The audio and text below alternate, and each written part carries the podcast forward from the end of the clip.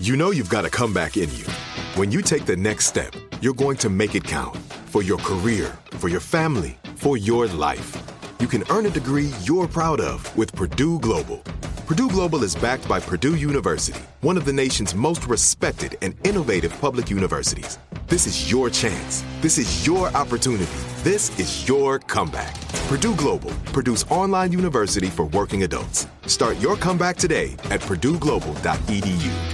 What's up? This your boy Lil Duval, and check out my podcast, Conversations with Unc, on the Black Effect Podcast Network. Each and every Tuesday, Conversations with Unc podcast feature casuals and in-depth talk about ebbs and flows of life and the pursuit of happiness. Unlike my work on stage, I tap into a more serious and sensitive side to give life advice and simply offer words of encouragement, yet remind folks to never forget to laugh. Every Tuesday, listen to Conversation with Unc, hosted by Lil Duval on the Black Effect Podcast Network, iHeartRadio app, or wherever you get your podcasts presented by AT&T. Connecting changes everything. Enjoy all your favorite sports like never before at BetMGM. Signing up and playing is so easy. Simply sign up using code Buckeye and receive up to $1,500 back in bonus bets if you don't win your first bet. When you register with BetMGM, you can get instant access to a variety of parlay selection features, live betting options, and the best daily promotions in the business. And with BetMGM at your fingertips, every play and every game matter more than ever. Place your moneyline, prop, and parlay bets with the king of sportsbooks today. Sign up using code Buckeye and receive up to $1,500 back in bonus bets. If you don't win your first bet. That's right, up to $1,500. Again, sign up using code Buckeye and receive up to $1,500 back in bonus bets if you don't win your first bet. BetMGM and GameSense remind you to play responsibly. 21 plus and present in Ohio. Subject to eligibility requirements. Rewards are non-withdrawable bonus bets that expire in seven days. Gambling problem? Call 1-800-GAMBLER in partnership with MGM Northfield Park. That's 1-800-GAMBLER.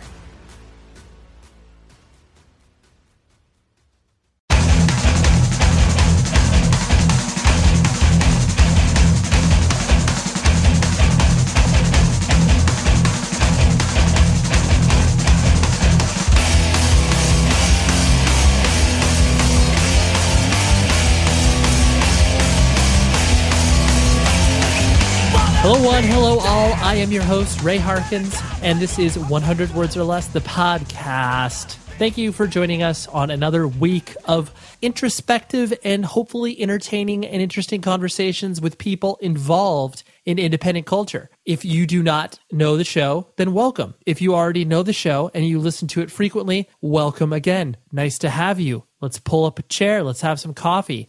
So, November is a special month in the fact that this is our fundraising month. And when I say fundraising, I've been giving this show to all of you, the internet at large, for free for over two years. That's not changing. That is always going to be there. This thing needs some cash to operate. And I'm not talking about a lot of cash. Like realistically, it takes me about a hundred or so dollars a month to run this thing. And that includes the storage fees and hosting fees. That includes me paying Tom Richfield, our absolutely incredible producer and editor, some cash because, you know, he puts a lot of work into this. He makes sure that this conversation not only sounds good, but flows well. I mean, fortunately, I'm, I'm basically perfect and I very rarely mess up. So his job is relatively easy. Anyways, I'm being sarcastic. Basically, I'm coming to you, the listener, there's so much stuff you could be putting in your ears. There are so many things you can be doing right this very moment, but you're choosing to spend it with me and our guest. And that is a very, very powerful thing. And what I am asking you to do is take the power, the power of money, because realistically, whatever we spend our money on is the thing that we define as meaningful or powerful or worth something. And in this internet weird economy that we all live in, you know, PayPal and money going from bank account to bank account, sometimes it feels weird that you're not even spending money. Like when I buy stuff online, either through Amazon or or other places, you know, a lot of times you don't even feel like you're spending money because you're just looking at digits and it sometimes doesn't have that tangible feel. So, what I am asking for you, throw some money at the show. Visit 100wordspodcast.com. On the right side of the page, you will see a yellow button that says donate. Or you will see a link that says donate to the show, click here. Basically, there's two options. There's one, is a one time donation, which I, I could care less. If you're chipping in two bucks, five bucks, 10 bucks, whatever it is, I appreciate it. And there's also a recurring subscription where basically it's like a magazine. You know, you're like, yeah, I'll, I'll toss in $3 a month. That's fine.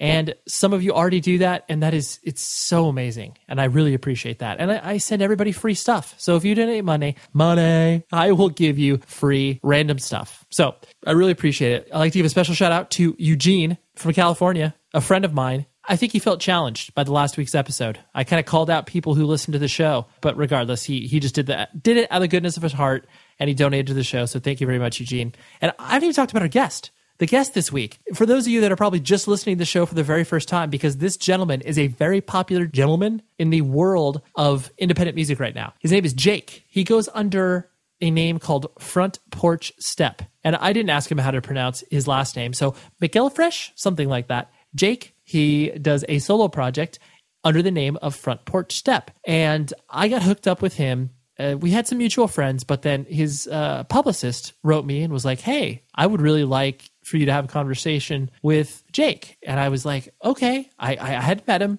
I was familiar with his music, and so I was like, "Okay, let's let's get into this." So he was in Southern California. He was recording some songs at a local studio, and we were just able to make it happen. And holy crap, am I glad that we did that. It's very similar to the conversation that I had, I don't know, maybe a year or so ago with Dan Lambton from Real Friends, where I really like being able to speak to a person kind of before they've crested, so to speak, where it's like the popularity is still rising and it's still kind of reaching this sort of fever pitch of either if it's like they're a band or artist is on the eve of releasing their first like full length or they've released their full length, but then now it's like the tours start to come and more exciting things are happening. I feel like I hit Dan at that pivotal moment in his life and I pulled out a, cork and he was able to discuss stuff that he's never talked about before. This is exactly what I felt like Jake and I experienced. So many things that he was able to discuss in a long form sense of the word and be able to just express himself. Yeah, it's incredible. So let's, I want to get some other intricacies out of the way and then we'll dive into the conversation with Jake. So uh, yeah, visit propertyofzack.com, our amazing media partners. I really can't thank them enough for spreading the word of the show. And uh, like I said, visit 100 Words Podcast, donate to the show. Enough about pitching and all that stuff. Let's just go to the conversation with Jake. I'm very excited that that we got this this raw and uncut version of him because I could tell he was just he was ready to talk and I just happened to be there. Here's my conversation with Jake and I will talk to you afterwards. Well, I see you standing there and your eyes are unaware that I've been staring at them all night wishing the brain behind them cared about the way you make me feel or how your smile makes me nervous, or how the fact that you exist makes me feel like I have a purpose. I'm sick of lying in your bed. Your music. Eh. And so, it, you know, I think Jake from Pure Noise was the one. I've known him for a long time. So he sent me your stuff and was like, hey, sign this new dude. I think you'd be into it. Check it out. And it was one of those things where I was like, listen to it. I was like, okay, cool. It's well done acoustic music. Um, and then doing further research, where I was just like, oh, you're a hardcore kid from the Midwest. Um, that was the impression that I got. Yeah. The notion that you are a, a uh, acoustic musician, so much gets put on people because of that, where it's just like, oh, dude, so you're going to be writing about girls for about 10 years of your life. You're going to be like, you're going to fit this one hole in the music world, and that's kind of it. Do a lot of people like sort of put those expectations on you where it's like, oh, yeah, you're that that's pretty typical what you're doing, Jake. Um, you know, how does how does that kind of sit with you from that I perspective? think it varies. Yeah. Because there's the varying opinions where it's just like, oh, like either that's just you know sappy, like romantic, like you know, just whiny brat music, and then there's the people that still may not like it but respect it. They're like, hey, he's talking about that stuff, but he talks about it in a way that's like you know different from the way other people talk about it. Yeah. Because the example I've used before is like where other people say like you know I love you. Like my music might say like you know I love you, and whenever I think about you, I think about slitting my wrist because I love you so much. Like you know I'll say this shit that people would never put in a song. Sure. Because they think it's too vulgar or too out there, and it, you know I uh I don't really care if it's too out there because if I'm feeling it now. I've never cut my wrist before, but I just use that as the most like kind of It's a shocking the, metaphor. The sure. best, yeah, the best way to put it out there. Um, because, I mean, I, I got told by a by a lady once. She was a vocal coach for a bunch of really big artists. It was before I got signed, and I sent her my record. Mm-hmm. And she told me that I'm a brilliant songwriter, but I needed someone to sit with me and tell me what not to put in my songs. And I told basically told her to go fuck herself because I'd never heard something so offensive in my life. You know, 'cause she was saying like certain lyrics. Sure. And I know that I have certain lyrics that are like you know a little out there, but if I felt them when I wrote them, like you know, what's the point of playing music? Like, isn't that the beauty of making music? Is it's you? It's something like you're creating, mm-hmm. and that's you know that's that's the beauty of music to me. I don't understand why you would write anything else than what you're feeling. Sure. Um, With that being said, like the um, because you're obviously putting yourself out there in ways like you were talking about that obviously people um, people may be offended. They may uh, you know they may think it's outrageous what you're saying. Um, is you know is it is it in part to like provoke a react provoke a reaction from people where it's just like like you know whatever when you're when you're getting a lyric down and when you've got that song down you listen back to it and you're like oh wow that's gonna that that could hit a nerve like are there certain lines that that, that have stuck out with you i mean after you've written it Well, yeah, like the song "Private Fears in Public Places." That song was written to tell a girl like everything. Basically, I would will, be willing to do everything for her and please her in every sense of the word, mm-hmm. and like when, not just sexually, but in all sense of the word. I just want to make her happy. I would do anything for her. Right. And one of the ending lines of that song is "Dive my face between your thighs until I cannot feel my lips." And a lot of people hear that and they're like, "That's disgusting." right But to me, when I wrote that song, it was just like you know, like let me let me do everything for you. Like I don't care what it is. Like just let me let me make you feel good in every sense. I love you. I, Right. I'm, I'm madly in love with you. And you know, like half of these people are like that's disgusting. then they go home and like eat out their girlfriends. Like Sure. you know what I mean? It's like yeah they're they're offended by something that you are basically that is your explanation of what you are going through and that is a common practice Yeah. people perform cunnilingus all the time they do. And you know, yeah this lady, I'm not going to mention her name. Sure. But the lady, the vocal coach who was telling me this stuff, she was like, you know, that you'll never be on the radio with that, like new songs like that. And I'm like, first, of all, I don't fucking care about being on the radio. And you can be on the radio. And I brought up Kings of Leon. She's like, I love Kings of Leon. And I'm like, what about the song Sex on Fire? And she's like, well, they do it in, they talk about sex in a beautiful way. I was like, in the second verse, he says the head while I'm driving. And I told her, like, you know, I'm, he's talking about getting a blowjob Right. while he's driving down the street. Sure. And she's like, well, he says it like he's not actually saying it though. And I'm like, saying dive my face between your thighs is not saying let me lick your clitoris. Like Right. it's not, you know what I mean? Like, yeah I, like, you're like i could have taken it more yeah, you're contradicting yourself by saying, well, you're not saying because I never, you know what I mean? It, it's really dumb because Yeah. Mm-hmm. people care about genres too much. It's almost like racism, they're race, like racial stereotyping with music. Sure. Because it's like you're playing an acoustic guitar. You can't talk about going down on a girl. Sure. But Nicki Minaj can. I'm not talking about white and black. here. I'm Right, talking no, about no, of music. course not. But Nicki Minaj can put out a song that says, "I let him hit it because he slings cocaine," and no one gives a shit. Like no one Sure, points that out. because it's part of that. Like it's an it's accepted and it's an accepted part of that culture. It's Like, Eminem can say- of course, on the Marshall Mathers LP, they say I couldn't rap about being broke no more. They didn't say I can't rap about coke no more. Slut think I won't choke no whore till the vocal cords don't work in her throat no more. And like that's cool because it's rap. That's tight. Right, Like right. it's rap. Oh, that's shit, Eminem. You're edgy as fuck. I have an acoustic guitar in my hand. And I say.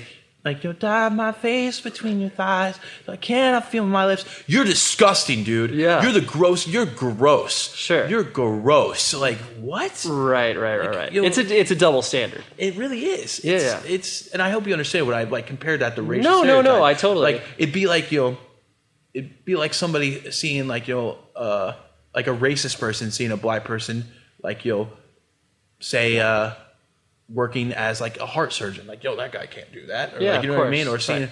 Or saying Eminem rapping and saying he's a bad rapper just because he's white. Yeah. it's the same thing when it comes to I have an acoustic guitar, so I can't say things like that. They're not acceptable. Right. But if I if I certain was- certain things are off limits for you because it's not accepted within that singer songwriter culture. Yeah, and if I Yeah. was a metal singer, like it would still be cool. You know, that line might be too soft if I was in a probably metal band. be too soft. Yeah, yeah. Yeah, like what is like you know. well, because you're talking about your feelings. You're talking about a girl, and that that that isn't accepted. in Yeah, metal. but I'm not talking about killing, bloody killing a girl and murdering her. Right, so it's not acceptable in metal. yeah, yeah. Well, no, that's it's interesting that.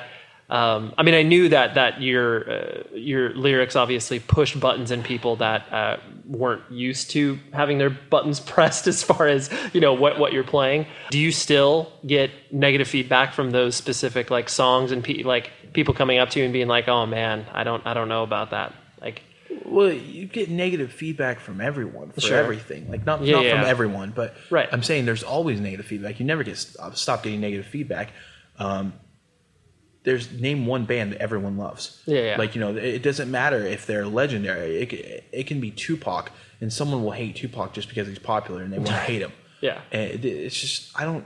I stopped giving a shit about negative feedback a long time ago because there's well, it's definitely not constructive. doesn't have any. There are some people. It it's constructive if someone's like, Yeah. hey man, that song is really beautiful, but I th- I think that line's you know a little a little too inappropriate. And I think the song would have been much better without it. Like you know, I'll respond to them and you know like I, I appreciate that you know, but it's just how I write. But, you know, I appreciate your opinion. Now somebody says like, you know, you're a gross piece of shit. It's like like who are you? Like I don't care. Right, right. You know, I'm not saying.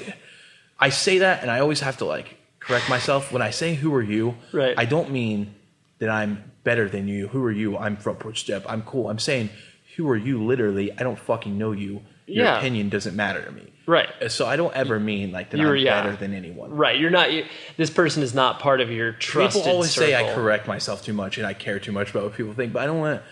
I offend people naturally, so I try not to offend people too much without you know without them thinking I'm saying something Right. that I'm not saying. Well- like when I said the racism thing, like I made sure, like I was like, wait, like make sure you understand what I'm Sure, saying. sure. But of course, everybody will still take it the wrong way. Everybody will still fucking post something on Twitter or Tumblr Right. about how I said something about racism, and they'll take it the wrong way because Yeah. the internet's full of fucking assholes. And Yeah. the Well, world's I full think of them. I think what you're doing too is, I mean, you're putting quantifiers because you, uh, I mean, in a form like this, you can express yourself more freely.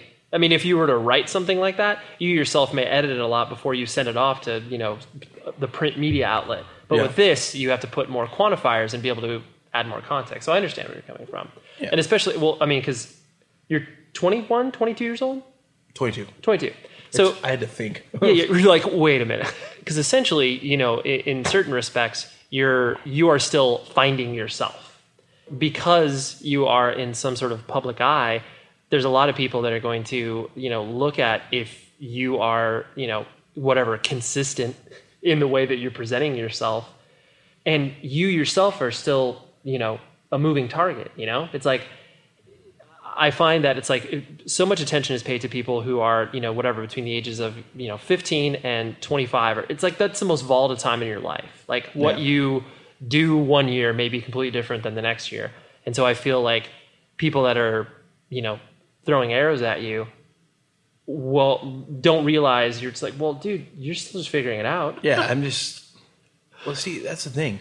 Like a lot of the songs on the last record, Mm-hmm. people are like, you know, say like "If I Tremble," they're like, "Oh, that song's like, you know, that song's kind of cheesy." Like, I wrote that song four years ago. Right. You know what I mean? Like, there's, I still, I actually that song and Lullaby Uh-huh. weren't originally on the record, and my booking agent Matt Pike, who's basically my my Jedi master, my Right. my Suge Knight, Sure. you know, it told me he loves those songs and he thinks they should be on the record. So I put them on the record.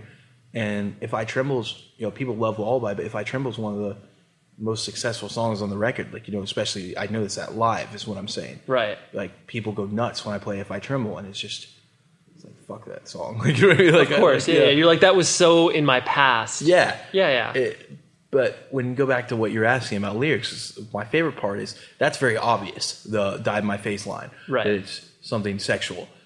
In the song "Runaway," I say, uh, "I'm so done with feeling numb that I've been pissing in the breeze. No matter how much these girls come, they never miss their chance to leave." And someone came up to me one time. They're like, "Hey." My friend was trying to tell me you were talking about ejaculation in that line. Is that true? And like I told him you weren't. I'm like, it's totally true. Right. And they're like, what? And Yeah, yeah. what that line is is I'm so done with feeling numb because at the time like I just got cheated on. It's the same girl that I wrote the song "Drown" about, Mm-hmm. and "Runaway" was about the fact that she just found a boyfriend and they just started dating, and like they're still together. This is like two and a half years ago, and like they she somehow found someone who was happy immediately after like fucking me, like you know like not Yeah. fucking me literally, but Right. like metaphorically Departing just, from you, yes. ruining my life at that point in time, Right. And that song is like you know was about the fact that I kind of just started dating random girls and like would date a girl for a week and we'd have sex like after dating for two days. And it was just very you know there's a lot of people like i don't slut shame or anything like that but i personally don't like having sex with a lot of people. Mm-hmm. I want uh, sex is still meaningful to me. And you know it has nothing to do with god it has nothing to do with religion it has nothing to do with like you know calling saying people that do that is wrong. It's just my personal beliefs. Mm-hmm. Um, and but I was doing it just because I wanted to feel something. Like I wanted someone in my bed. Like a, I wanted somebody. You needed a war. Sure, sure. Yeah, it was. Uh, it was completely, you know, and I'm not going to say that they weren't using me back. I kind of would just find a girl that was down to date a dude and basically just have sex all the time, and that's all our relationship was. And that's Right. what, what I kept doing that. So that line, my my lines are are so metaphorical and so literal at the same time because I'm saying like you know I'm so done with feeling numb. I've been pissing the breeze. Pissing the breeze is doing whatever the fuck I want. Like you know just going out there. Uh, and no matter how much these girls come, like they never miss their chance to leave. And yes, I'm talking about coming as in coming to me, Right. but talking about like it doesn't matter. Like you can get a, you can be the best in bed no matter what. But if the girl doesn't love you, she'll leave you, Mm-hmm. and that's what that line's about. And people are like, "You weren't talking about ejaculation, were you?" I'm like, "Yeah, You're like 100% I I was. was 100 percent talking about ejaculation." Well, it, it's interesting. 'cause, I mean, you're, you're bringing up a point I was going to bring up a little bit later, where it's like I knew it. something I've noticed uh, that happens to basically every dude that plays in a band, and because you, your lyrical content deals with a lot of this, where the struggle that, um, in particular, like guys that are more um, sensitive, like the way that you described how you view sex as being like still a special part of your life, in Yeah. the sense of like you're like, oh, I'm not, I'm not just throwing this around everywhere. But the notion of girls obviously immediately paying attention to people who play in bands like that that exists. Like that is a reality. And so has it been a struggle for you to be like okay i need to be able to see a girl for kind of who she is or is she throwing at me because i do you know because she's seen me on a stage which is you know for people like you and i are just like that's irrelevant we're we're we're just nerds that have played music like why Yeah. why am i cool so ha, is Go that back in time and talk to me in high school and see how you felt. Right, right. Like, totally, totally. But so ha- is that a struggle for you to kind of weed through the intentions of people because they are, you know, there's obviously girls that exist that are just like, oh yeah, I would, I would love to have a story. for instance, I, I'm currently dating a girl, and I avoided her for a very long time um, because she was too nice. And when I say she was too nice, um, after some of the things that have happened to me, I try to avoid nice girls. Okay. And if a girl seems like she might be a shitty person, I'm probably going to date her uh, just because I can foresee the future with that. I'm Okay. in control of it. Like, you know, if I find out like three days later, this girl that's known for cheating on guys cheats on me, I'm like, damn, Jake, shouldn't have dated a cheater. You know what I mean? Right. It's But like a self fulfilling prophecy. And you know, I'm not. uh, We've only been dating for, I don't know, three or four weeks, close to a month now. yeah. so there's not like some like you know, you know we we're still learning about each other. Of course. But what I'm saying is, I I met her um, briefly, like you know, on the internet, and then we met for sure in December when I played St. Louis uh, at a Never Shout Never show, and she was very genuine, and uh, I liked her instantly, and I, I fucked her over a whole lot. I never we never dated, but I would I would talk to her, and then like I would just stop talking to her for other girls because she scared the shit out of me. Sure. Because girls like her have the capability of ruining my life, and because I I, I take things too strongly, uh, because I I do have to touch on more sensitive subject. I do have abandonment issues. I have uh, you know that's I'm diagnosed with abandonment issues. Um, no, Real, unfortunately- I didn't, you can be diagnosed with that? well, like a psychiatrist has like told Right. me I have abandonment issues. Okay. When I say diagnosed, when I'm saying Right, right, di- prof- yeah. multiple professionals have told me I have. Now, there's other things I'm diagnosed with, like anxiety, that I just don't take medicine for. Right. So, uh, but when I say diagnosed, I think it was for lack of better words. yeah, no, no, no. That makes total sense. I Yeah, don't yeah. just say like, oh, I have abandonment issues. I mean, Right. You're like, I have, I have done the work on this. Yes, I, I've been told by Right, right, right, Dude, right. I've been to so many psychiatrists in my life that I don't even want to count. Right, right, right. I, I've probably been more psychiatrist than Gene Simmons fucked girls like this, if that makes sense. Yeah, yeah. Like- anyway, so you Yeah. that's divert, but you were you were so you were saying you, you So you- when someone leaves me that I truly care about, Yep. that's why I would date girls that I consider like shitty people because like, or that seem sketchy. Right. Not shitty people because everyone makes mistakes. Right. The girls that fucked me over aren't shitty people. well they're They, probably just they dis- just made shitty decisions. sure, or and they're just disposable to you. Yeah. And- I for lack of a better term. Yeah, uh, not dis- we're, we're, disposable we're, we're disposable to each other. Exactly. If right, that right, makes right. sense. That does make sense. It, I worry about this. I've, I worry about that kind of stuff all the time. Mm-hmm. Um, not a lot of girls liked me when I was before I played music. Like you know, I had girlfriends, but no girl ever finds me attractive like from the get-go now girls find me attractive now because they see me on like stage or they see like they listen to my music so they're like oh he's hot Right. but i'm not I, i'm aware of that i'm not a uh, i'm not that physically attractive of a person so most girls that i've dated in the past were girls that didn't like me uh, physically and we hung out a whole lot and they just basically fell in love with my personality like that.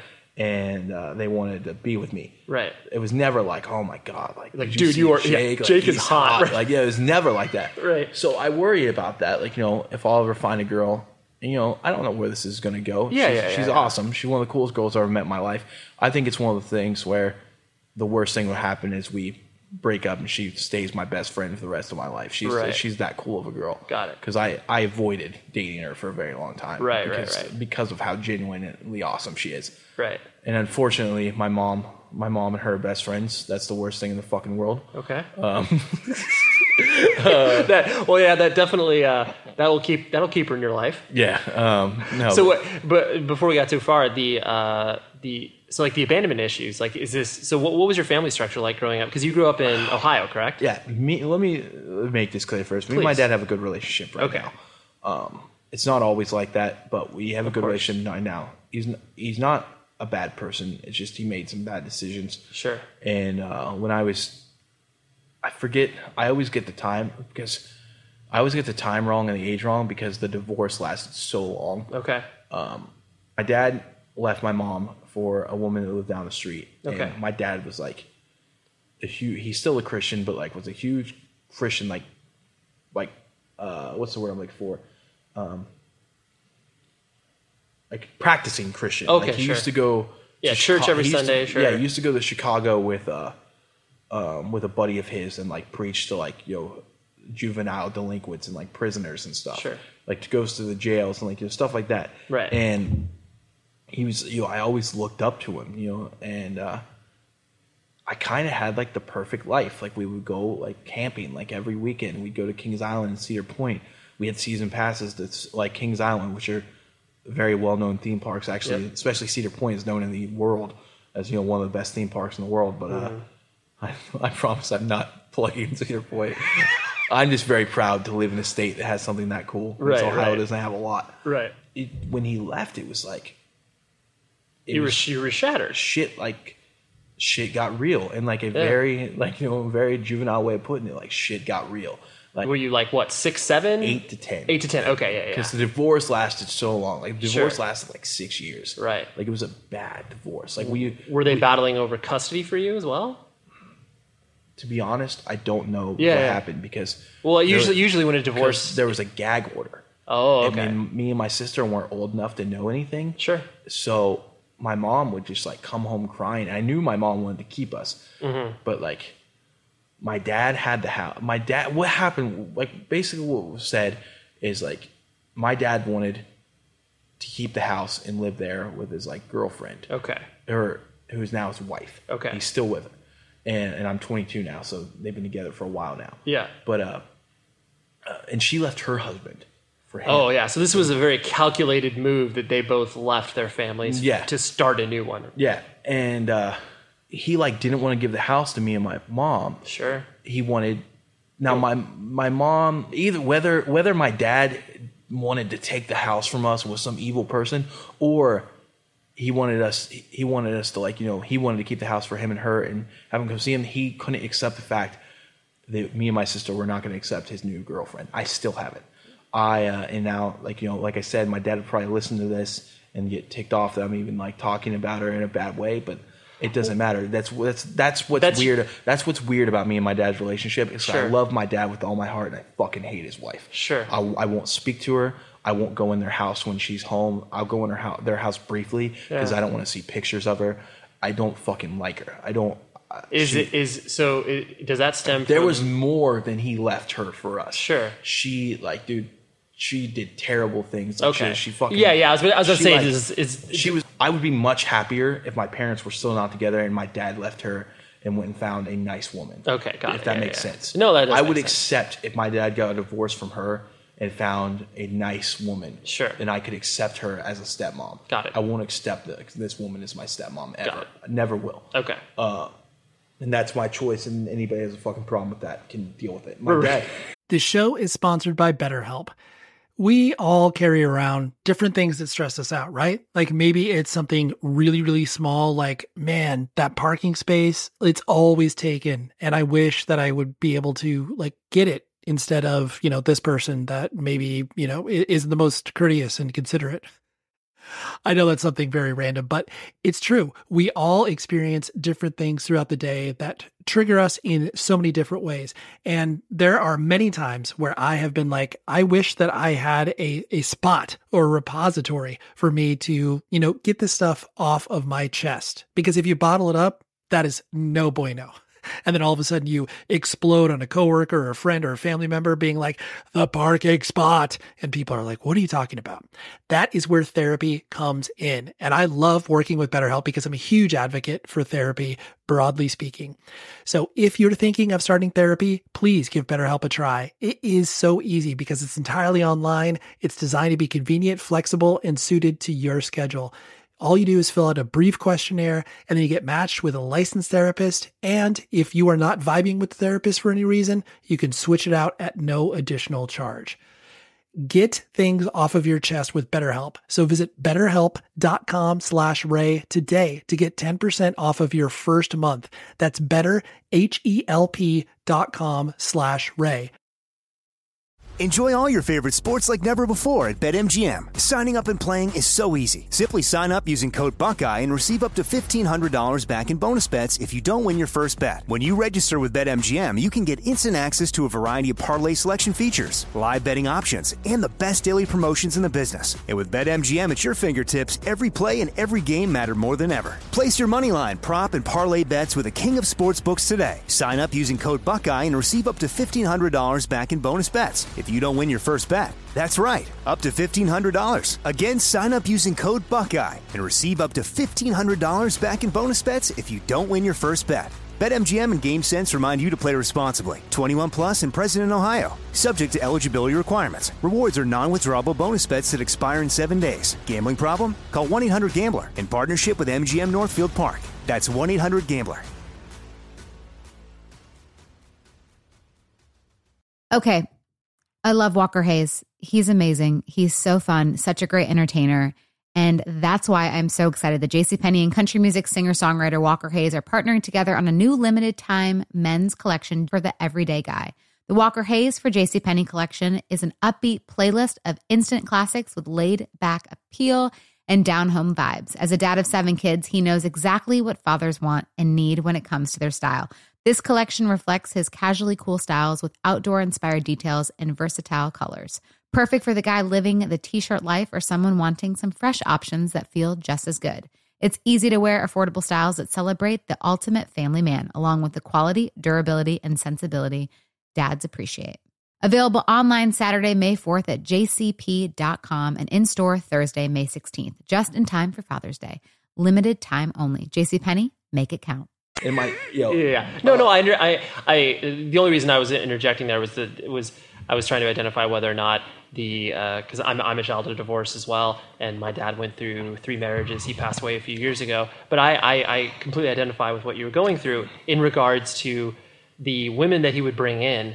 Like he would take me on dates. My dad was doing terrible things where I would be uh, we would go out on a date in the morning and we go out on a date at night. When I say we, he would take me along and I would like mix up these girls' names. So it's like I identify the I don't like this woman because he's trying to replace my mom, but like there's obviously a lot more Yeah. with that with you. So that's why I was just trying to paint that picture. Well, there was stuff like my mom went to the mall one time. Yeah. And she took it like she saw her, and the woman took a large coke and dumped it in my mom's purse and like dumped it all over my mom. Yeah. Like she's just not a like. Yeah, yeah, Uh, but- yeah. There's a lot. There's there's a lot of Yeah. attached to that. But what I'm saying is like my dad. I wasn't gonna go near her, and I told my dad like it wasn't just about him leaving my mom, because my mom has an ex-husband before my dad, mm-hmm. who was my brother and sister's dad, and he cheated on my mom.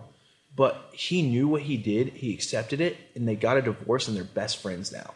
My mom and her first husband are. Wow. Okay. Yeah. Yeah. And I call him uncle. Like he's like yo, he's my he's more yo, he's been a part of my life. You know, he's still like yo, he's still makes mistakes, but he but he accepted what he did and like Mm-hmm. left my mom and like they got a mutual divorce. And he's Sure. like, yo, I cheat on you, we're getting divorced. Right. Now I'm sure there was uglier things than that uglier conversations than that. Of course. But I'm saying it still ended well. Right. I can't accept that my dad's still with this woman that did it and like the way it happened. Yeah. And uh, like I said, if he would divorce her and like know, live on his own, I would go spend days at his house all the time. Like, Right. And or if he met someone else later on, because he's married now. My mom's other ex-husband. Okay. He's married to a different woman now. Okay. And my mom and her are best friends, and I call her aunt. It's, Right. So it's not. So the, the the abandonment issues lie directly from you feeling abandoned from your father because you had such a close relationship with him. yeah. Okay. and I, you know, it's one of those things where like I can't go spend the night at my dad's. Whenever we hang out, we have to go eat somewhere or go bowling or go spend money. You have to go out because it's too awkward to have them in our house because with my mom there. Right. Because even though they get along, like they don't talk to each It's- other. But yeah, they, they it's can, weird. They, Yeah. They don't go like they can say hi to each other. Of That's it. course, they, they can be cordial but not social. Yeah, exactly. And I won't go to his house when she's there. So it's there's no we don't hang out. Yeah, you We, have to like- meet on neutral territory. Yeah, right. like we go get food and like yo, that's hanging out, but it's always spending money when we hang out. We can't ever Right. just hang out. Like uh, now, if I had my own apartment or something, he could come over. But right. I mean, my mom live in I'm the last of her kids to move out, and we both live in a two story house with like three bedrooms, two bath, two and a half baths. No, f- yeah, three bedroom, two and a half baths, and with a big backyard. And Yeah, I'm you're like, I don't want to leave this. yeah, like why would I leave? right, right, right. I- I have- Especially when you're when you're touring and you're spending so much time, it's like there's no reason for you to move I don't out. make enough money to have a pointless. Yeah, you know- you're paying for a storage space. That's all you're doing. Yeah, ex- exactly. Um, Yeah, But when I say abandonment issues, it was like that's what I'm talking about. You know, Yeah. my dad didn't leave us, but he gave me like he didn't like he gave me like an ultimatum. Like if you want to see me, you have to be with her. I didn't want to be with her. Right. So that was how my dad abandoned me. Was like you know he he stayed with this woman that did terrible things to my family and you know ru- basically ruined. You know they didn't they didn't. She didn't go to her husband and be like, "Yo, I'm in love with this guy.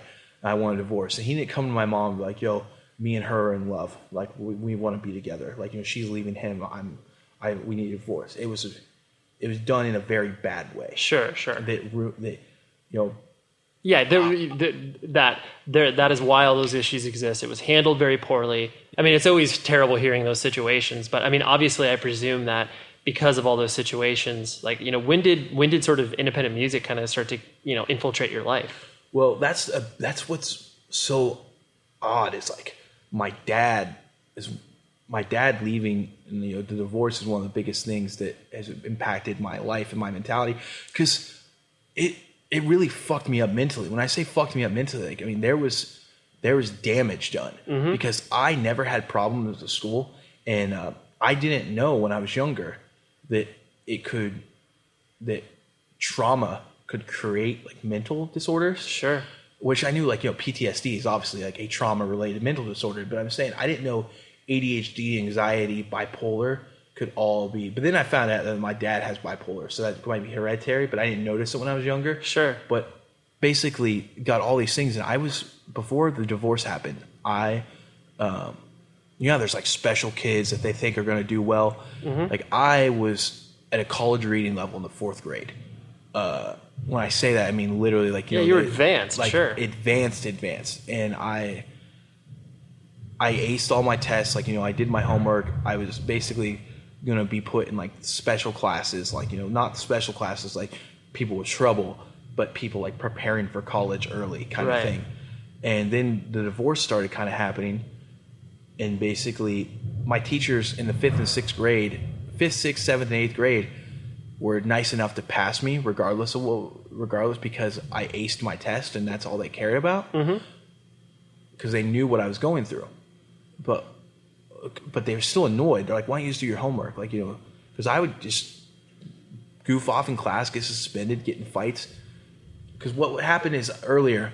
See, there's so much to say. Yeah. When I was earlier, it would be like I would be crying in the back of the class, and people Right. would make fun of me.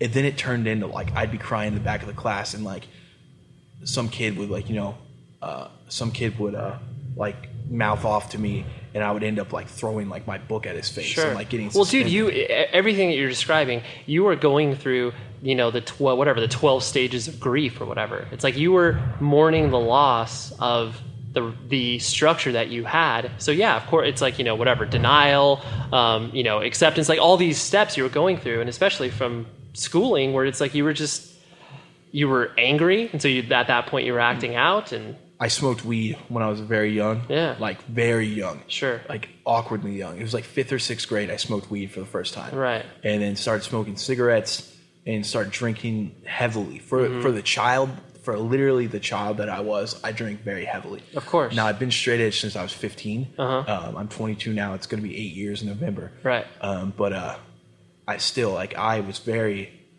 I, I I think I thank God or whatever the hell anybody else believes in that I found straight edge because it honestly literally saved my life in the most non cliche way possible. yeah, But uh, I used to get in fights a lot. Okay. When I say, I always have to make this clear that I'm not trying to act tough when I say I got in fights a lot because I wasn't a badass.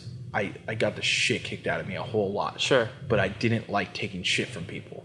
So it's kind of one of those things where I would get beat up. I'd go meet the kid somewhere, like, yo, I'm gonna fuck this kid up. And then I would get fucked up real bad. Right. And that kid would not get fucked up at all. And like, Yeah, yeah, yeah. And then it wasn't so much of a fight, but Yeah. you receiving punches. and because I drove all that sadness, like this pure, like unadulterated sadness, like the nothing, you know, nothing, nothing could explain it better than just sadness, Sure. and depression. I forced it into anger, Right. And I started acting out against my mom. Like I'm talking about like a 13 year old kid calling his mom a fat cunt. Like, Sure, like pure just- rage. Just, and I, I, I want to fucking sob at the thought of the fact that I used to talk to my mom like that, but I didn't give a shit about anybody. Right. I used to, I used to steal like 30 packs of Natty Light from like uh from like families like houses like Oh, while yeah. they weren't looking. Sure. And like I would chug because I've been in my friends' houses where they're, they're they just drink regularly. So like their parents did. So like if there was like a 20 like a six pack missing, No one would know. no one yeah no one would notice, and I would just drink myself to sleep. And that's what I did. Yeah. And it wasn't to be cool. Like no one, none of my friends really knew I did this because You were just trying to find a way to it- cope. It, wasn't cool. Yeah. So uh, I I started writing lyrics, and like I always loved music because my dad played uh, my dad played guitar, and he still does. He uh, plays country music. Okay. And he like performs at like open mics and like you know bars with friends, and like goes to bluegrass festivals. But you know he's never like really done much with it. Sure. uh, anywhere near what I'm doing because he hasn't tried. Right. Uh, he just does it for the fun of it. So I always had Martins and like you know Gibsons around my house, and always knew like three of the basic chords. And so I started like writing songs, and I didn't even really learn to cope that way until I was like 17 because I didn't really start writing how I felt till later on. Like I, I wrote poems of how I felt, Sure. but like my mom was like, you know, basically my mom would read some of my poetry and not in a bad way, not like a bad mom, but a good mom. Like, Yeah. you need to show that to a psychiatrist. Sure. She's like, that's amazing, but like you need to show that to a Yeah, this seems this seems troubled. Yeah, We're like, we, to- Jake, let's talk about this. because you know, the first song I ever wrote uh, that really was me putting everything into it was a song called "So Help Me God," and it was on the "So Help Me God" EP. I took that EP down, um, so you can't buy it anymore. But I plan on basically re-recording, remastering most of the songs on oh, there. okay, sure. Uh, but the last line of "So Help Me God," for instance, is uh, "This gunshot will drown out the noise in my head, but these bloodstains won't cover the shame in my bed. and I can't think about it because I don't have the time because either way I'll lose my mind.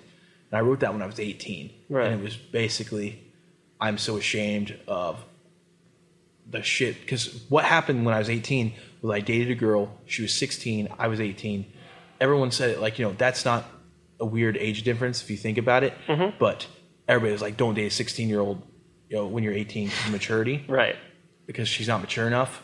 Um, because she turns 20 and I'd be 22. You Yeah, what I that's mean? not a huge age difference. Yeah, but I did it the right way because we were friends when she was 15, and I was like, you know, just turned 18. And then when she turned 16, I asked her parents at her birthday party if I could take her. Take her on a date, sure. Well, here's the thing: I was like the good guy. I was a virgin when I was 18. Like I, I was like looking for wife material. Mm-hmm. Yeah, yeah, yeah. It wasn't like I'm gonna bang this 16. Yeah, can't wait till 18. you- right, Yeah. right. So I was 18 and I was dating her, and we dated for like I don't know how long we dated, but sh- we basically decided we want to have sex because it was my first real girlfriend. I was like, Right. oh, I'm in love with her. Like, Yeah, it doesn't this- matter. let's commit to it, it- this, It right. doesn't matter if I have sex with her because I'm going to marry her anyway. So Right. like, God will forgive me. Sure. You know, basically, and we had sex, and then we dated for a little bit longer, and then she left me for someone else. And I found out that she was cheating me the whole time. Not Hmm. only was she cheating me the whole time, but I was like her third or fourth sexual partner. Like she's fucking lied to me about everything. Yeah, yeah. So like she took something from me that was so sacred to me, and not just religion. Like I wanted, like I was stoked to have sex, but I wanted to have sex with somebody that mattered. Sure. You, don't want ever. Nobody wants their first time to be with like somebody. You know, I shouldn't speak for everybody, but Right, right, somebody right. that's gonna Yeah. fuck them over. Right, right, right. Just you know, I hear all these stories about like you know people like losing their virginity to their best friend because they both wanted to lose their virginity. And back then I didn't want that, but now I think that like that'd be You're much like, oh, tighter. okay. It'd be much tighter than ruining it to somebody that lied to me. Right. Uh, so that song was about like you know these blood stains won't cover this gunshot killing myself will like will end everything, but these blood stains like you know the blood all over my bed I won't cover the shame like you know my mom finds out that I lost my virginity like, you know like shit Yeah, like, yeah, I yeah. cared too much at the time but Sure. all this eh, but And so, like, wh- so imagine that morbidness Yeah. times like three when I was like 13 Right, right, Just right. terrible things. Of course. Well, yeah, you were, you were, you were, yeah, you, you were in the midst of a breakdown, and you were just trying to find something to hold on to. yeah In any capacity. yeah Correct me if I'm wrong, but it's like I mean, your your city and area. I mean, it, the, the Midwest isn't notorious for like hardcore and punk. Like you know, there are obviously pockets of it, but how did you kind of discover it? As far as like you know, was it? I mean, was it like through school, through I friends? I don't know what's up with you and people like Matt Pike that don't think the Midwest is notorious with hardcore. Well, you have okay. You have you have Modern Life is War, and you have. I mean, you, like I said, you have pockets. You have Louisville, Kentucky. You have portions of, of Texas, but Cleveland and Cincinnati. of course, I mean, that- like right, I- right. I- no, that's I- true. That's I true. grew I grew up in like, you know, I uh, I grew up with a brother. He's you know he sold out, which doesn't matter to me. Like I don't give a shit. No, he's dead to My us. bro- It's okay. I'm just kidding. My brother's 36 now, but like I'm saying, he's 36. So Okay. I grew up when he lived with us. Like you know, I didn't know what it was at the time. Okay, but you were exposed hate, to it. Hatebreed like Snapcase, okay, strife, right, like, right, you know, right. All the great mid '90s stuff. Sure. yeah, yeah. And then you know, fucking Integrity's from Cleveland. Like, Yep. what are you telling me? Like, your hardcore isn't apparent in the Midwest. Go fuck yourself, Ray. I'll I'll defend that shit. no, you. I, I will. I will. And it's true. Obviously, I know it's not Vic- necessarily hardcore, but I- okay, I- ri- I- but ringworm. I should be. I should be more specific, like because you're because I mean the what's the name of? Newark, Ohio. I live forty five minutes from Columbus. Okay, and that and that was outside of my awareness. So yes, you you can fuck me. I I completely agree. I totally understand. dude. Fucking first of all, Yes, of course, Ringworm Integrity. No, Ring, it. Ringworm's Hammer of the Witch is one of the best records, hardest records to be put out I in agree. a very long time. I agree. So, and that's from Ohio. So I see. So, but basically, the point I'm trying to make don't is fucking insult me, Ray. I am not insulting you. Okay. The point I'm trying to make was that like the the introduction was obviously like you, you so you kind of saw it out there with your older brother and you were like, "Oh, like that's that's interesting."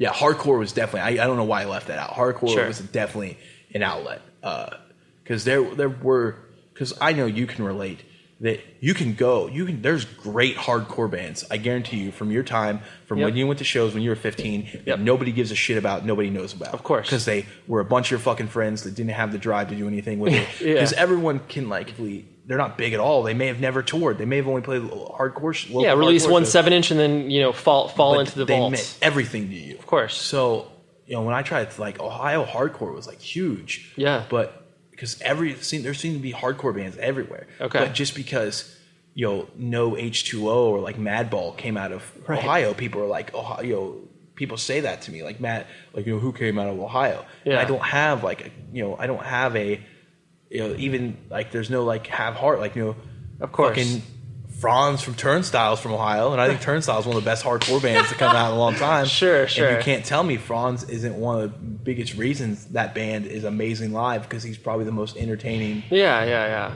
band member to Fro- watch. sure, yeah, yeah. Period. Totally.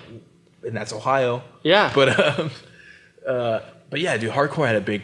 And so was that was that like your first introductory to independent music? Was like hard? Was that yeah, sort of it was like mid nineties hardcore? I used okay. to. op- That's how I started playing shows. Was uh, this guy named Adrian, who uh, was an old friend of my brother's. He booked hardcore shows, and he- Sure. he, was like, he was the first. His name's Adrian. He was the first person to be like, dude, your music's great. And I was like, the fuck are you talking about? Yeah, Like, yeah. It was terrible. Right. And he's like, dude, you need it. Like, and he put me opening up for shows. He'd give me like twenty bucks. Sure. Like I, I was a fifteen, so he'd give me twenty bucks.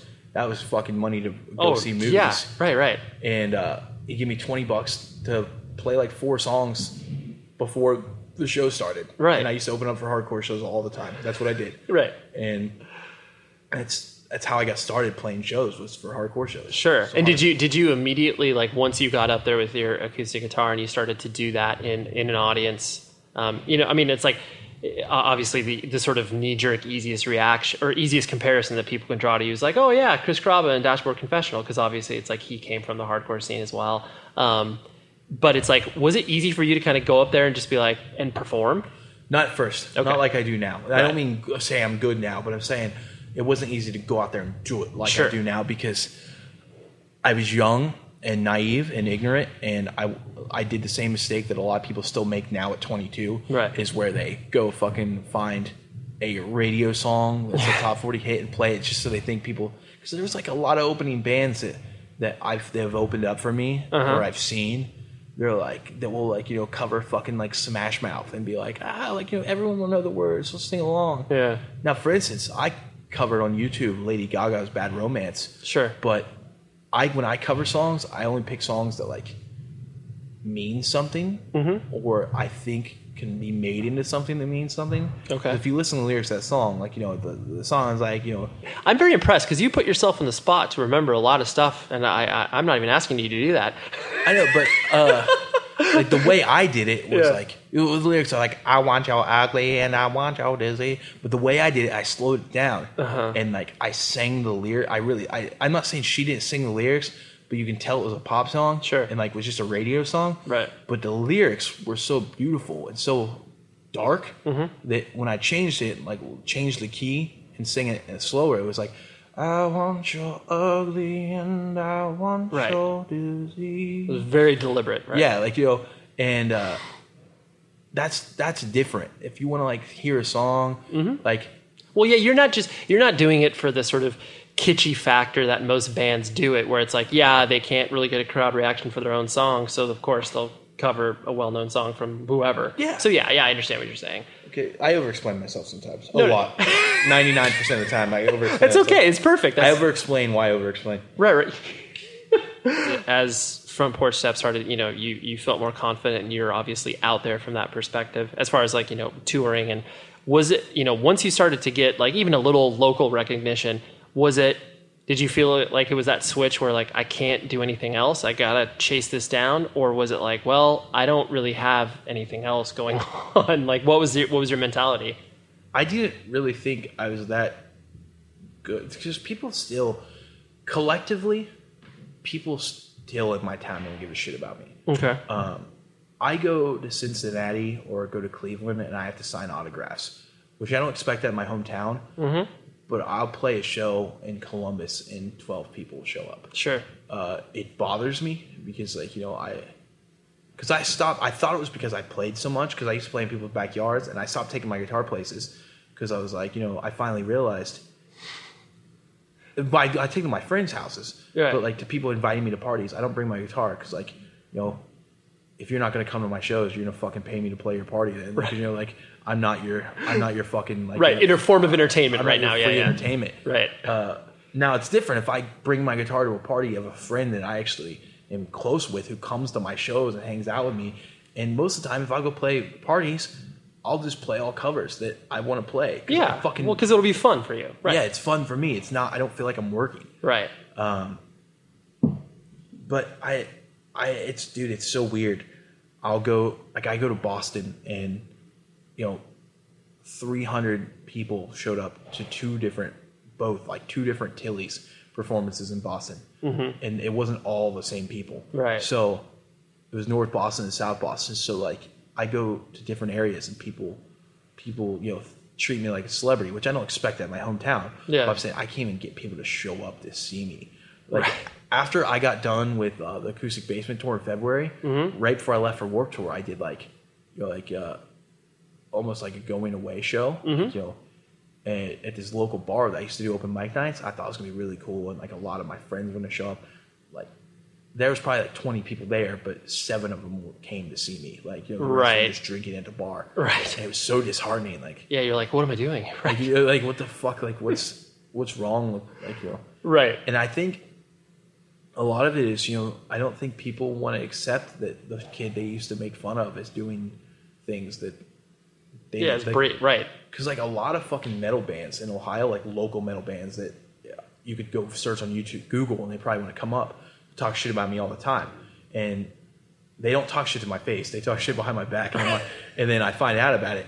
But it's these kids. A lot of kids don't like that I play like five chords and got signed to a record label because they think they're metal band that.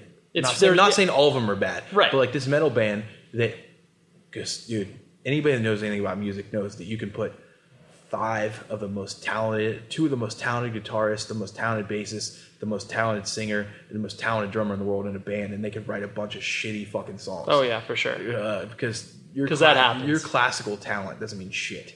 You know what I mean? It's, Right, You right. have to have a songwriter, someone that can build the song. Right. So they're like, oh, like yo, I fucking shred. Like you, uh, like I don't understand like how my band's on a Warped Tour or something like that. And it's like, first of all, maybe because you're talking shit about somebody on Warped Tour, maybe you're a fucking dick. Right. Uh, that's that's the biggest thing. Right. Right. I, I don't know, man. I just I don't understand why. Because it's not Ohio, mm-hmm. Cincinnati, Cleveland. Yeah, fucking yeah. ton of people show up. Right. Mad love.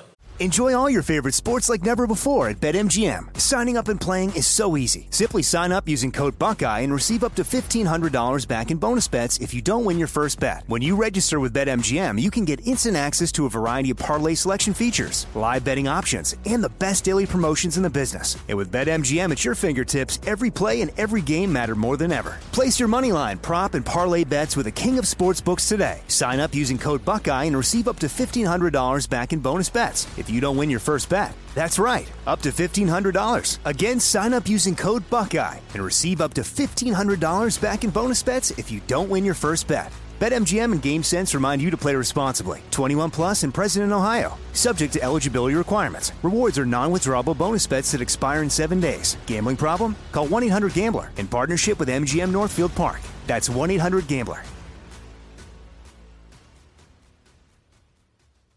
Okay. I love Walker Hayes. He's amazing. He's so fun, such a great entertainer.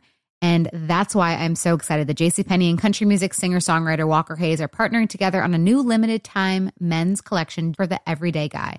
The Walker Hayes for JCPenney collection is an upbeat playlist of instant classics with laid back appeal and down home vibes. As a dad of seven kids, he knows exactly what fathers want and need when it comes to their style. This collection reflects his casually cool styles with outdoor inspired details and versatile colors. Perfect for the guy living the t shirt life or someone wanting some fresh options that feel just as good. It's easy to wear, affordable styles that celebrate the ultimate family man, along with the quality, durability, and sensibility dads appreciate. Available online Saturday, May 4th at jcp.com and in store Thursday, May 16th, just in time for Father's Day. Limited time only. JCPenney, make it count. This is it. Your moment. This is your time to make your comeback with Purdue Global. When you come back with a Purdue Global degree, you create opportunity for yourself, your family, and your future. It's a degree you can be proud of, a degree that employers will trust and respect.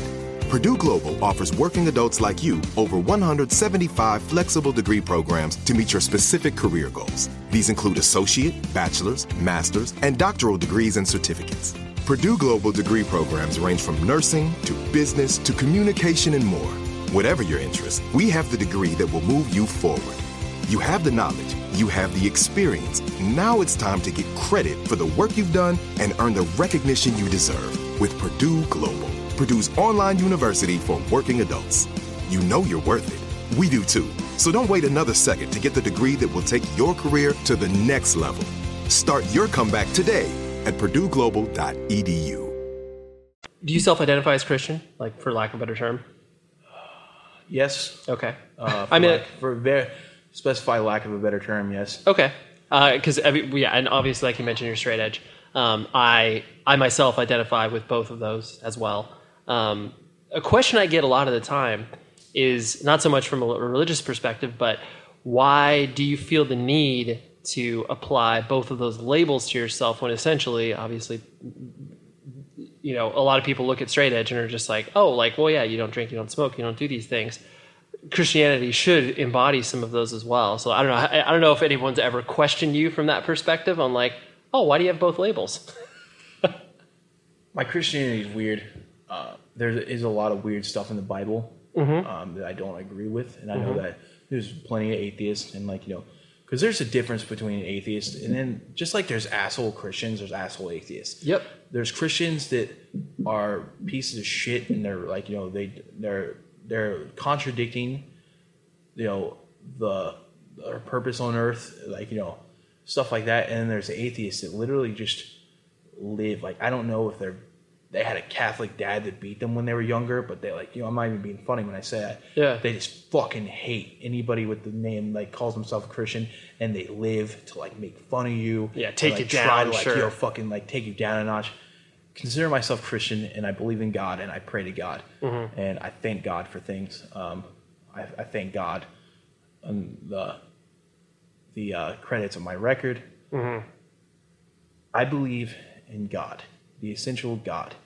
Um, sometimes I believe in Jesus Christ. Mhm. Uh, sometimes I don't, but I always believe in God. Sure. Because there's certain things that have happened in my life that have led me to believe in God and and think and know in my head that God is real. Now, when I say in my head, it's out of respect for the people that know, quote unquote, I'm using quotations with my hands, that know that God's not real. Right. You know what I mean? Because everyone, it's it's all your perspective. And I guess the way, as long as you're not hurting anybody, I don't see why you should bother anybody. Almost Mhm. like, almost like kind of. I, I don't think being gay is wrong, and I don't think anybody that's gay is wrong. And the way I look at it is, if even if it is, how is it different from any other sin in the world? Because the original point of uh, like sexual sin is like is uh, doing anything, you know, outside of marriage. Mhm. Um, and you know, whether you think that's marriage to a woman or not, these people like are like you know are like basically like calling these dudes and these women faggots and then not being married and then going to get blown by some girl like that night Mhm. and acting like what the gay people are doing is a sin and what they're doing is cool. I just try to focus on the love that I believe that is with God and try to project that as much as possible and just show love for people because I don't I think even if even though I don't think being gay is wrong, even if it is and I'm just I'm just, you know, a bad quote unquote bad Christian, I don't think I think there's a lot more things in the world that God gives a shit about than he does what that. And but I don't think he gives a shit at all. I don't think it's wrong because Mhm. I you see there's there's some fucking gay people. There's a lot of gay people that are better parents than a lot of straight people. You know what I Right. mean? There's a lot of gay people that are, are more loyal to their lover and more you know more better people than a lot of straight people. And uh, so I hate telling people I'm a Christian because they get this preconceived stereotype of what I am. Mhm. Like, oh, you're a fucking gay basher, like you know, and I'm not because I don't think being gay is wrong. But then people are like, well, the, even if they don't believe it's wrong, even if they don't believe in the Bible, the Bible says man should not live with another man. So you're contradictory, like you you're contradicting yourself. Like you you already like ruined your point. You don't make sense. That's what's so weird about the Bible. Is like I don't I don't know how much it was written by man because like even if I, you never show me the Bible, I still don't think that I, I would still not believe in God because I'm I've had thoughts of not believing in God, mm-hmm. and I because I'm old enough to think for myself. I'm not brainwashed. Sure. even though even though you were raised in, in the structure of it, you decided for yourself that God is meaningful. Yes, Yeah. to, in my life, and uh, I'm trying to explain this right. Let's say Well, I, I, I mean, I, to interrupt your thought, I would probably imagine it's the same way. Like I was, the original question I was saying, where it's like identifying yourself as Christian and obviously straight edge, where it's like when you say you straight edge, people immediately put you, immediately think the worst of that that movement as well. Where it's like, oh, so you beat people up that, you know, drink beer, smoke. fuck yeah, I do. Piece Yeah, of shit. but you know what I'm saying, right? Yeah, I understand. But Christian is almost like, be, but people don't collectively know about straight edge. It's true. A right. lot of people, there's still people that Of think course. like straight edge. Like they're like, yeah, man, like I'm, str- I'm gonna be straight edge this weekend. Right, Like, and they're not being rude. They just don't know what the fuck they're talking about. No, no, no. 'Cause They don't understand that it's for life. Right. So, uh, but Christian, like the Westboro Baptist Church and like you know stuff like that is like, of course. you know, made Christianity like you know what Well, it is today. right. And, like not made Christianity what it is. They No, no, made no. the preconceived stereotype of what Right. Christianity is. And then you got motherfuckers like Joel Osteen, which I'll fucking I want to punch that dude in the fucking face. There's you have these churches that you walk into them. The goddamn preachers driving a fucking Lexus, like a 2014 Lexus, Mm-hmm. and there's 52 inch screens all over, and the fucking preacher's reading off an iPad, and there's a bunch of people. Every church should be the size to fit its congregation, and the rest of the money should be put in a fucking bank account for and be used to help people. Mm-hmm. It shouldn't and keep the church like you know if there's an electrical problem like yo our electric system broke we're gonna need you know that keeps Yeah, the lights on we're gonna of need course, you know thousand dollars to fix the electrical system take a thousand dollars off. They should be going out and they should be fucking. I I, I don't go to church because I can't find a church like this. You know, they go. They should go. You know, give money to battered women's shelters. If if they shouldn't ask for money.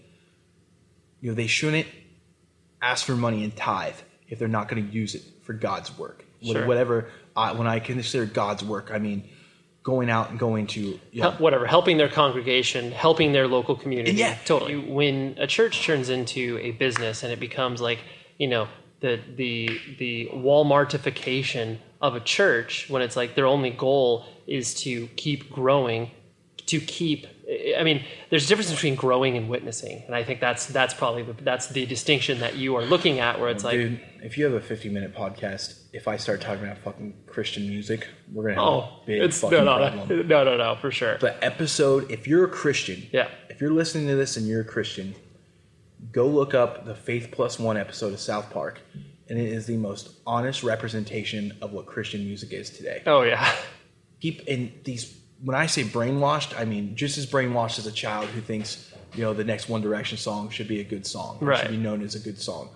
Uh, not saying I have anything against collectively One Direction, but anybody that doesn't fucking realize that Simon Cowell picked five good-looking dudes that can sing and wrote a bunch of songs for them and put them out in the media and paid millions and millions of dollars for you to think that they're good because there's a ton there's m- a thousands of good-looking kids that can sing that would have been one direction it doesn't you don't have to be harry styles Right. anybody could be doing what they're doing not me but any good-looking good singer Yeah, sure. could have been those five kids Right. same thing with NSYNC now there's people like justin timberlake that have a little extra of course. but you understand what i'm getting at Yep. and it's the same thing with Christian music is they fucking pay all this money and they use they use the love of God as like it's a business plan. as a as a like almost like coercion into you buying this music. totally. Now there's a band called Newsboys. I'm sure you've heard of them. Of course. Fuck the Newsboys. Um, the Newsboys played this church in my state in Ohio. It's one of the biggest churches, at, at least in Ohio, maybe in the United States. Seventy dollars a ticket, and it sold the fuck out. Mm-hmm. Fuck Tait. Fuck Newsboys. You know, fuck, fuck DC Talk. I don't give a shit. That's bullshit. Seventy dollars is a fucking decent seat to see Elton John and Billy Joel. Right. Like who fucking cares about the Newsboys? But everyone was there buying those tickets just because they have a song like "Yo, God's not dead, He's truly alive." like fuck you. The, those songs mean nothing. Like now, I've written songs before that are almost Christian-like songs. Like you know, the song "So Help Me God." It's mm-hmm. talking about temptation and my love and struggle with Satan and God. But any people just take like chords or melodies from other songs. And if they, dude, if you write a record, all you need is a push. If you write a record that says, I love Jesus, yes, I do. I love him every day. Like, yo, I'm sure, I'm sure there's pl- people that might hear the song. They're like, well, why wouldn't he make that a Yeah, song? Yeah, that's pretty good. That's so pretty. like, you're fucking naive and you're stupid. Like, I, I, I hate calling people stupid, but Yeah, yeah, I, yeah. I have this issue. There's there's this church from my fucking town Mm-hmm. where this guy, you know, this guy leads worship, and I used to go to church there, and I'm just disgusted by it. He literally admits to purposely making music to sound like pop hits Of course. to get kids to want to listen to it. So he like he says it on his record, like you know, I wanted to make songs that sound like Katy Perry and sound like Lady Gaga. So like you so kids will uh, hear music they like, but will also be hearing God's word. Of course. You're doing the wrong fucking thing. There's a band that no one's heard of collectively in the world. That uh, they're called uh, Her Sweet Autumn Misery. They played like the small tents at like Cornerstone maybe Okay, a couple sure. times. No one's heard of them. They don't play anymore. Right. When I, people have heard of them, but as the collectively in the world, no one's heard of them. Right. He has this one song uh, called "Searching," and it's it's so beautiful. And it's you know the lyrics, the verse are like you know, uh, um, I want to live out on the road, but I don't have to play guitar um, because I can sing well on my own. Um, I don't care if I get far because I'm sick of writing songs that are only meant to sell. And I wish that I could meet you, not just through these headphones or speakers, I guess. I'd love to share a pot of coffee. And it's talking about how, like, he doesn't want to, he just wants to meet you and, like, he just wants to meet people and Wants to love have a human and not- experience, and not sure. care about, like, you know, religion. But he is Christian. Yeah. But he's talking about, like, you know, I don't want to write song. And the biggest lyric in that song, he says, because you have blood and I have blood, and that's enough.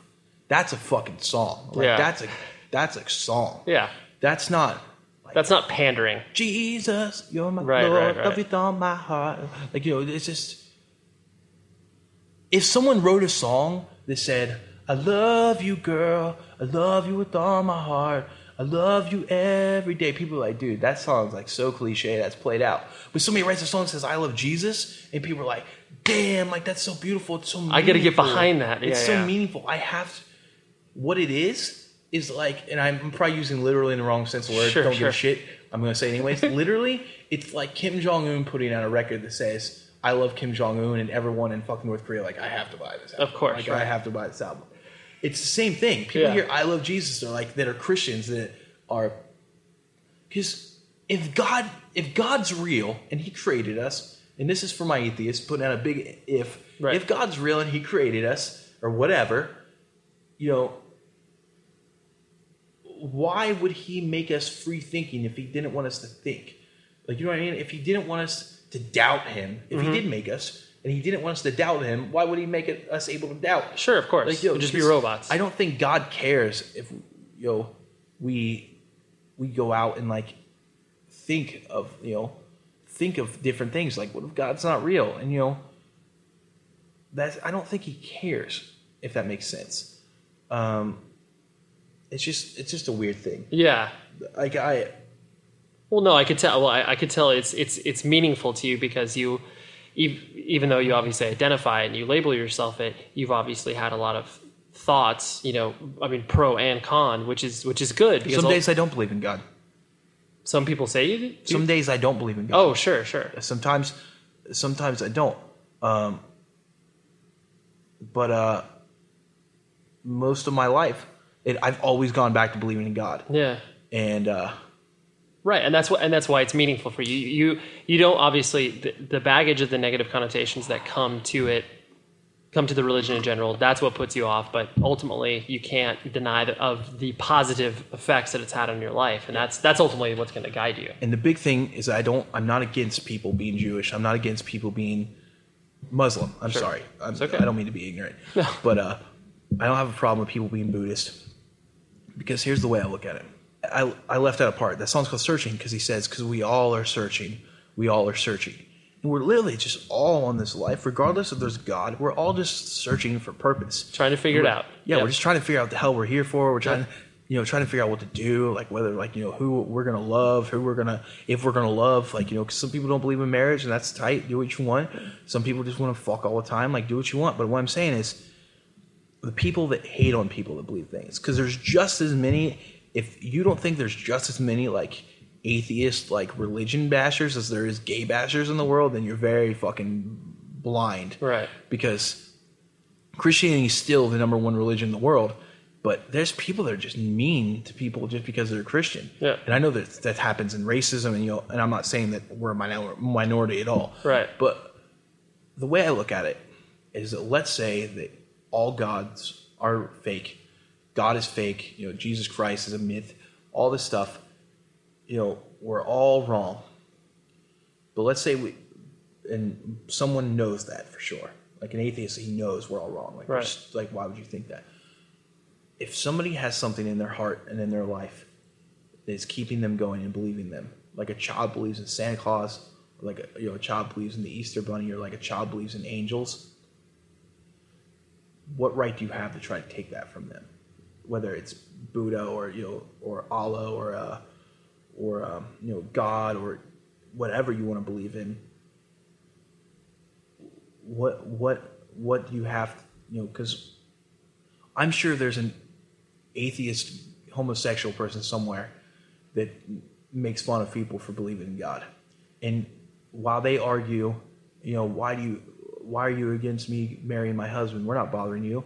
Why are you against me? Now I know that Christians are one of the reasons that people aren't allowed to get gay people aren't allowed to get married in most places. I understand that. But what I'm saying is people people are hurting their they're hurting their cause. Just like I see a lot of black people on my Facebook talking shit about white people and talking shit about you know it's the same thing like we're we're just going to create a vicious cycle mm-hmm. unless we start learning to like love people and stop you know hating people collectively because an eye for an eye makes the whole world blind you know i have a I, I know a kid he's not my friend anymore but he used to be my friend i know a kid whose aunt uh, is in like she's literally insane she's in a, like an insane like Asylum, sure. but yeah, she was raped in the Navy by two black people, and like I met her one time. Mm-hmm. It- dude, she she has all these like Viking books and like Nazi books, and she's like, Sure. she's completely like really racist. Like, Sure. she like she wears shirts that like have Hitler on them, Mm-hmm. and uh, I guess there was a black person that lived there once, and she like shit and pissed in like a bucket and like threw it on him. Yeah, and she hates all black people because of those two black people. Right. Now, if she could have met somebody, you know, and I'm sure there's homosexuals that fucking hate Christians. Yeah. But if they would have met me first, or met someone like you know, someone like me that believes in God, but believes that like you know, you should be able to do it, like do what you want, and Sure. they might have a different opinion on Christianity. Yeah. because people it's the same thing as like these you know white people being racist against black people. Not all white people are racist. I'm pretty sure racists are, are becoming the minority in the world. Like you know not white people but racism. Like they're still out there but i mean like how the fuck do you think racism is like a huge part in the world when you have a black president? And I'm not saying that racism isn't there and Right. not a huge part in the world, but I'm saying like I know I contradicted myself there. But I'm saying how do you think all white people are so fucking like hateful of black people? Because there's not enough black people in the world to vote in a white president. There's not. Yeah. If all white people voted for Romney and all black people voted for Obama, it'd be a fucking landslide. Right. So there's white people that voted for Obama. There's tons of them, thousands upon thousands of them. Right. Or there wouldn't have been an, even an election. And it's the same thing with, you know, Christianity. It's like you know, there's there's good people and bad people and all that claim things. and that brings me back to straight edge. I'm this is a circle. I promise. That's how I'm, I'm coming back. Comes to straight edge, is there are people in the world, maybe not now, but there has been in the past that take baseball bats to people's faces because they smoke cigarettes and they wear an X on their chest or they fucking you know have an X tattoo on you know their hands or their legs or whatever. And people, that person that got hit by that baseball bat might fucking hate straight edge people. Right. But if they met me, or basically ninety percent of straight edge people, they would Yeah. understand that's not the fucking way to go. Right, that's not the truth. That's not how straight edge people are. Yeah, yeah, yeah. And Well, yeah, you just, I, I think ultimately, I mean, everybody has their own personal experience with whatever, whether, if it's a philosophical belief, if it's a religion, whatever the case may be. But ultimately, you can't take your one experience and write off an entire uh, sect of religion. You can't write off an entire philosophical belief because you might have had, like, if you do a deep dive into it, do research, have more than one experience, then that's fine. And you ultimately come to the conclusion that you hate whatever race it is. No one can stop you, like you were saying. Yeah. But you you can't place a blanket statement over everybody that calls himself a Christian, calls himself straight edge, calls himself you know Buddhist. Like you can't just do that. It's it's it's ignorant. or people saying that like you know Catholic priests are rapists. Yeah, yeah. And I'm not gonna fucking No, say- right? You're not going to go to bat, right? No, I'm saying I'm not going to say the Catholic Church doesn't cover up Yeah, oh, this for shit sure. because it does. Right. But I'm saying you can't meet a priest and be like, this priest is a rapist. Of course. Because Yeah, yeah. there would be a huge if every priest was raping kids, like there would be Yeah, yeah. we would know about it. right, right. Um, Now, now it's easy to cover up certain like you know, certain incidents, but uh, because you know, like if a girl that goes out to a party and gets drunk gets raped by a, a man at a party, which is very not a common thing, but I'm saying it's a very it happens. if, yeah. If you're like, you, people wouldn't be shocked to be like, oh my god, like that person you were raped by a man at a party. But though, like, I'm not saying it's okay, but I'm saying that's a thing that happens yep. those girls are scared to speak out against it or tell anybody it happened because of how horrible and gruesome and how humiliating rape is. What makes you think, you know, a fucking young boy who gets raped by someone he looks up to Of course. would go and talk about it? Yeah. So that's what I'm saying is like it's easier to cover up, but I think if every priest was raping young boys or Right. girls, it would be something known about. Yeah, yeah, yeah. And uh, But yeah, no. but I'm saying, but but my point is, is not not all people. I guess why I talk about this so much because I have a big problem with the Catholic Church and Sure. the way they like the way they talk about things and the way they, you know, just like I do with a lot of churches. But the Sure. Catholic Church just happens to be one Entity, collective sure. thing that I can speak out. But uh, it's just man, people. There's just so much hate in the world, and it, it kills me. Like I tweeted the other day, and it wasn't to get like retweets. It was just my way of like saying it so people would hear it. I said, I wonder what would happen if a people dying of thirst received a drop of water every time somebody posted a hateful comment on the internet. Right. Like they literally, they'd probably drown if that happened. Sure. Like they probably, you know, in a bad way, they probably drown. Yeah, and yeah, yeah. But I'm saying, my point is, it's like, like why is there so? Why do people hate so much? Like why is there so much hate in the world? I don't understand it Yeah. and you know i i just don't i just don't get it. I don't understand why people are so mean. Yeah. i don't understand why people why there's people that post things about people with down syndrome and with autism. And recently in ohio someone dumped up you know told a kid that they were gonna he was gonna do the als challenge and he was so excited it makes me want to cry. He was so excited and they dumped a, pu- a fucking bucket of piss and shit on him and video videotaped it. You can look it up on the internet. I think it's world news now but mm-hmm. it happened in ohio. And like you know what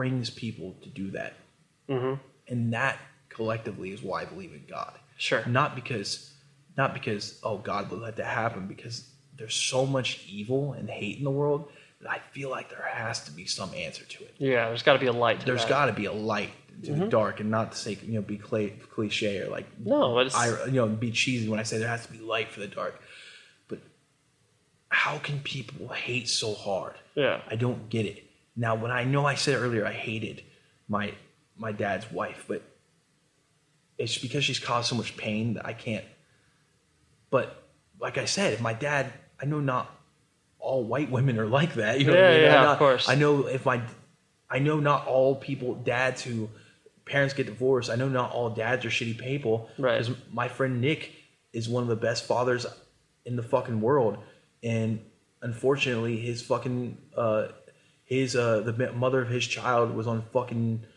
Jerry Springer. Oh. And like not with him, but Right. with another dude. Like, oh, I'm fucking this dude, and like you know, and she does fucking crystal meth now. Like you know, and he's one of the best parents in the fucking world. Right. So it's I'm smart enough to know that it's not, you know, it's just she did so much pain to me. So I say hate, but I don't hate her. I would never wish death on her. I just don't want to be near her. Yeah, of course. I want to keep the bad out of my life. Right, right, right, I- right. it's just- I could talk for hours about hate and Yeah, yeah, yeah. Well, no, but you're. I mean, ultimately, the, the the positive force that you're trying to put out in the world is obviously it's through your music, it's through love, and it's through the interactions that you have with with people who pay attention to you, and that's like that's the most fulfilling thing that you can put out there. yeah, dude, the people that talk shit about me on the internet or the bands that talk shit about me. It's irrelevant to Any, you. no, but anybody that knew me, anybody that knows me, like thinks those kids are so dumb because, especially if, if we want to be specific, if I f- I found a band, you know, you can only do so much. I'm not a record exec, but like if I found a band that I liked and they were great kids, like you know, I would love to give them tips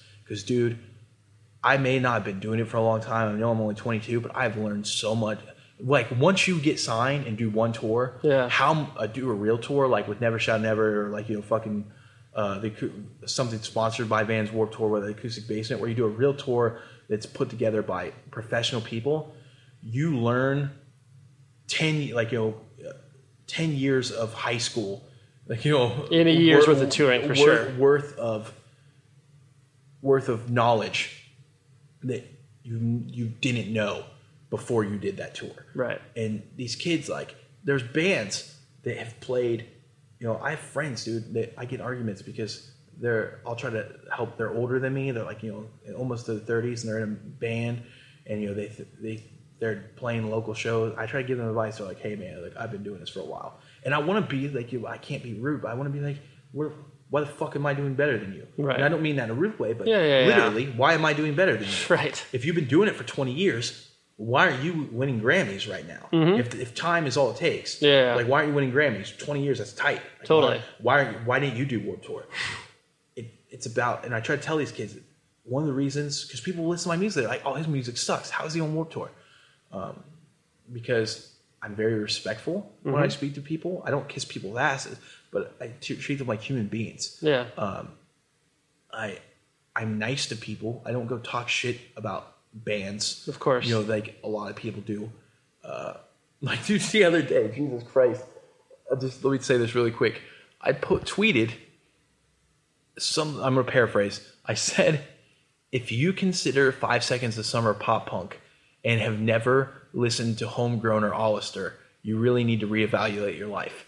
And what that meant was if you consider that pop punk, Yeah, check you, this you need to go listen to Right. some Drive-Thru Records like pop punk. Yeah, yeah. Because they're not really pop punk. I said a genre. I didn't say Five Seconds of Summer's bad. I've heard like two of their songs. Yeah. I, I never said they're bad, dude. I've received so much hate tweets from Five Seconds of Summer, like 14 year old fans that did not read the fucking tweet right Right. dude it's it's so it's so funny because I, I i they don't understand that there's no difference in me saying if you guys think led zeppelin is rap music you need to go listen to tupac because that's rap music Right. you guys have your genres mixed up people like you, no one would be like oh are you talking shit about led zeppelin like i would i'm just saying I don't think that they're that genre. I think they're a different genre. I never said they're not talented. They're not even the best band in the world. I never Right, said right. that. Like I think Whitney Houston is the greatest singer that's ever lived. Whitney Houston is not pop punk. Right. Yeah. Like you know what I mean? She's Right, like- right, right, right. I think she's. I cried. I bawled when Whitney Houston died. Sure. 'Cause I wanted to see her live so bad. It was my goal in life, and she died. And And I fucking cried my eyes out. I was more excited than anything in the world. It's just, it's, people just hate for Yeah, no yeah, reason. for no reason. people reason. are so ready to hate. My point is, people are so ready to hate that they blindly see shit and Sure. just hate you. Right. And you know, Just take the time. Take the time. Take a second. yeah, just Breathe. reread what you just fucking read. Yeah, You know, yeah, yeah, tell- yeah. It's just, oh, dude. I know. People just people people metaphorically like have their fucking guns cocked and fucking finger on the trigger and you know waiting just to shoot someone. You know? and it's just like you know, Well, you're holster your fucking weapon, put your safety on, right. like, like let's like, Breathe, yeah, take a minute. breathe, breathe for a second. Yeah, yeah. Because like you know, defend yourself if need be, Right. but you don't. Take a minute. Yeah, just fucking calm down there, chief. Yeah. well, I, I I feel like I pulled a cork off you, and we were able to go in places you haven't gone to before uh, in a long time. So I, I appreciate you doing this, dude. No problem, man. It's been, been awesome. I'm I'm glad you enjoyed it. So that was a conversation, right? I felt like I felt bad because honestly, we probably could have gone on for another like 30 minutes. but for one, I had to go. For two, we were in a recording studio and the engineer was kind of like, "Okay guys, I'm back from my lunch break. Uh, are you uh, you around? You ready to record again, Jake?" So, anyways, I apologize for the overly nasally voice as well because the, the sickness that I've been battling for like two weeks, I think, is trying to take me over at this point, and it just it sucks. So I apologize. But Tom Richfield, as always, is his producer of the show and the confidant and just just general morale booster of this show. And I can't thank him enough for that. So visit 100 Words Podcast, visit propertyofzack.com. In in the next week or so, I'm going to be recording the year-end extravaganza episode. This is one of the most downloaded shows of the year where myself, Jeremy Bolm from Touche Amore, and Joey Cahill, the owner of 6131 Records, talk our favorite records of the year. Everyone loves lists. Everyone loves discussions about records, so be prepared. I think we're going to be releasing that the week of December 9th or 10th. So get all of your your your lists in order. So, anyways, until next week, be safe, everybody.